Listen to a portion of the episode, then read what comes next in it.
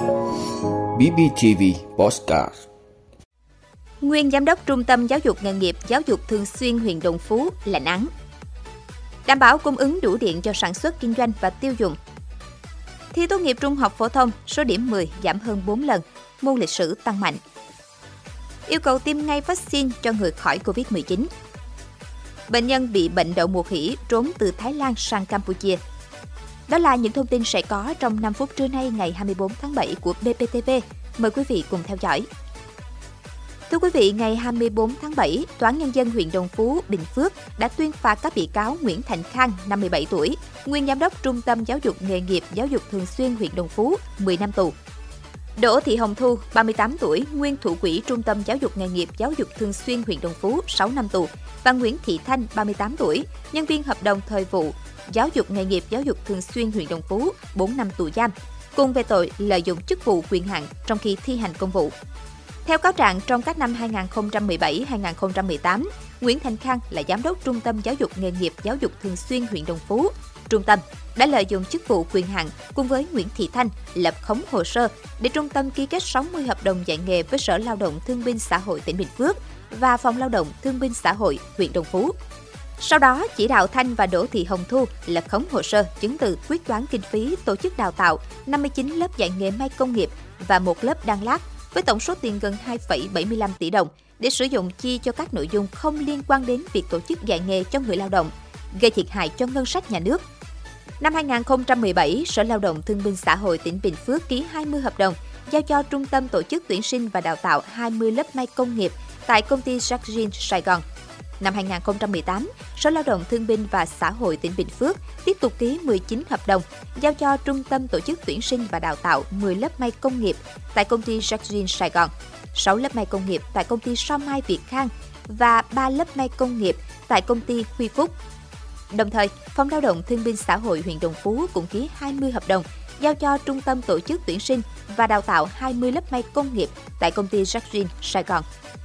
Tuy nhiên, sau khi ký kết hợp đồng dạy nghề, trung tâm không tổ chức dạy nghề cho lao động nhưng vẫn lập khống hồ sơ tổ chức các lớp dạy nghề. Trong hồ sơ mỗi lớp đào tạo nghề, Khang đều ký hợp đồng giao khoán cho Thanh nhiệm vụ tổ chức tuyển sinh, tổ chức lớp học cho trung tâm và thỏa thuận trả thù lao cho Thanh là 150.000 đồng một học viên.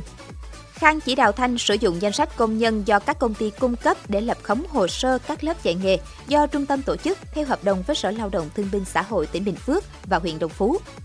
Ngoài ra, Khang còn chỉ đạo lập khống chứng từ đề nghị thanh toán kinh phí tổ chức một lớp dạy nghề đan lát thủ công năm 2018, mở tại ấp Cầu 2, xã Đồng Tiến, huyện Đồng Phú, tỉnh Bình Phước, gây thất thoát ngân sách 34 triệu đồng.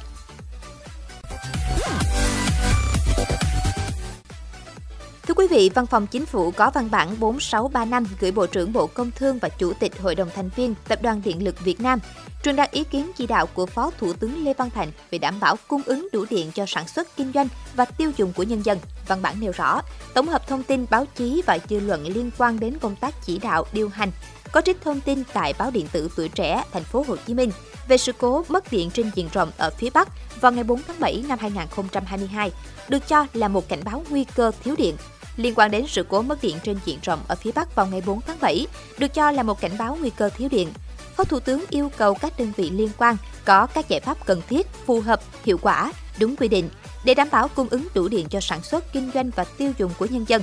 Tuyệt đối không để xảy ra tình trạng thiếu điện, kịp thời báo cáo những vấn đề vượt thẩm quyền.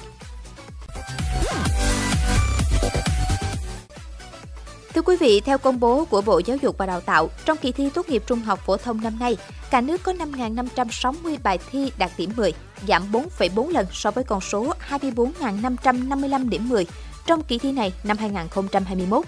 Trong số đó, môn có số lượng điểm 10 nhiều nhất là giáo dục công dân với 2.836 điểm 10, giảm gần 7 lần so với 18.680 điểm 10 của môn này năm 2021.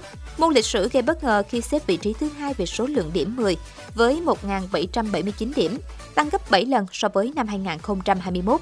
Xếp thứ ba là môn tiếng Anh với 425 điểm 10. Số lượng điểm 10 môn tiếng Anh năm nay giảm hơn 10 lần so với con số 4.345 điểm 10 của năm 2021. Môn có số điểm 10 giảm tỷ lệ nhiều nhất là môn sinh học. Năm 2021, môn này có 582 điểm 10, nhưng năm nay chỉ có 5 bài thi đạt điểm số này, giảm 116,4 lần. Theo chiều ngược lại, số điểm 10 môn vật lý lại tăng hơn 10 lần, từ 14 bài thi năm 2021 lên 154 bài thi trong mùa thi năm nay. So với năm ngoái, đề thi ở một số môn năm nay được thí sinh đánh giá là khó hơn với độ phân hóa cao hơn. Thưa quý vị, Bộ Y tế đã có công văn gửi các đơn vị địa phương về việc tăng cường triển khai tiêm vaccine COVID-19. Bộ Y tế nêu rõ tiêm vaccine COVID-19 là biện pháp hiệu quả và có ý nghĩa chiến lược trong phòng chống dịch bệnh. Nhưng thời gian qua, có những thông tin chưa chính xác về cách gọi tên các mũi tiêm. Do vậy, Bộ Y tế điều chỉnh làm rõ về cách xác định các mũi tiêm và thời gian tiêm như sau. Tiêm mũi 3 cho người trên 18 tuổi thực hiện tiêm ngay sau mũi 2 là 3 tháng. Người mắc COVID-19 tiêm ngay sau khi khỏi bệnh. Đối với người từ 12 đến 17 tuổi, tiêm ngay mũi 3 sau mũi 2 là 5 tháng. Người đã mắc COVID-19 thì tiêm ngay sau khi khỏi bệnh 3 tháng. Đối với những đối tượng thuộc diện tiêm mũi 4 thì tiêm ngay sau mũi 3 là 4 tháng và người đã mắc COVID-19 thì tiêm ngay sau khi khỏi bệnh 3 tháng. Như vậy, so với hướng dẫn trước đó, cụm từ tiêm ngay được thay thế cho từ ít nhất. Thưa quý vị, tối ngày 23 tháng 7, Bộ Y tế Campuchia ra thông báo cho biết sau khi nhận được thông báo của cơ quan chức năng Thái Lan đêm ngày 22 tháng 7, cho biết một trường hợp nhiễm đậu mùa khỉ bỏ trốn từ Thái Lan sang Campuchia. Bộ Y tế Campuchia đã phối hợp với chính quyền các tỉnh trên toàn quốc truy tìm và đã phát hiện tạm giữ một công dân Nigeria tại thủ đô Phnom Penh. Công dân Nigeria nói trên có tên Osman Jihazirim, 27 tuổi, bị tạm giữ tối ngày 23 tháng 7 ở một nhà nghỉ tại đường 430, phường Turin Tumpung, quận Chamkamon, thủ đô Phnom Penh. Hiện nay, Sở Y tế Phnom Penh đã đưa bệnh nhân người Nigeria đi điều trị tại Bệnh viện Khmer Soviet. Bộ Y tế Campuchia yêu cầu những người đã có liên hệ trực tiếp với bệnh nhân người Nigeria nói trên phải nhanh chóng thực hiện cách ly và kiểm tra sức khỏe hoặc thông báo cho cơ quan y tế nơi gần nhất. Bộ Y tế Campuchia đề nghị người dân thực hiện ngay những biện pháp phòng chống đậu mùa khỉ theo hướng dẫn của Bộ ban hành trước đó, không tiếp xúc bệnh nhân đậu mùa khỉ, thú rừng, ăn chín uống sôi, giữ gìn vệ sinh, rửa tay bằng xà phòng, cồn. Vị đã luôn ủng hộ các chương trình của Đài Phát thanh truyền hình và báo Bình Phước. Nếu có nhu cầu đăng thông tin quảng cáo ra vặt, quý khách hàng vui lòng liên hệ phòng dịch vụ quảng cáo phát hành số điện thoại 02713 887065. BBTV, vì bạn, mỗi ngày.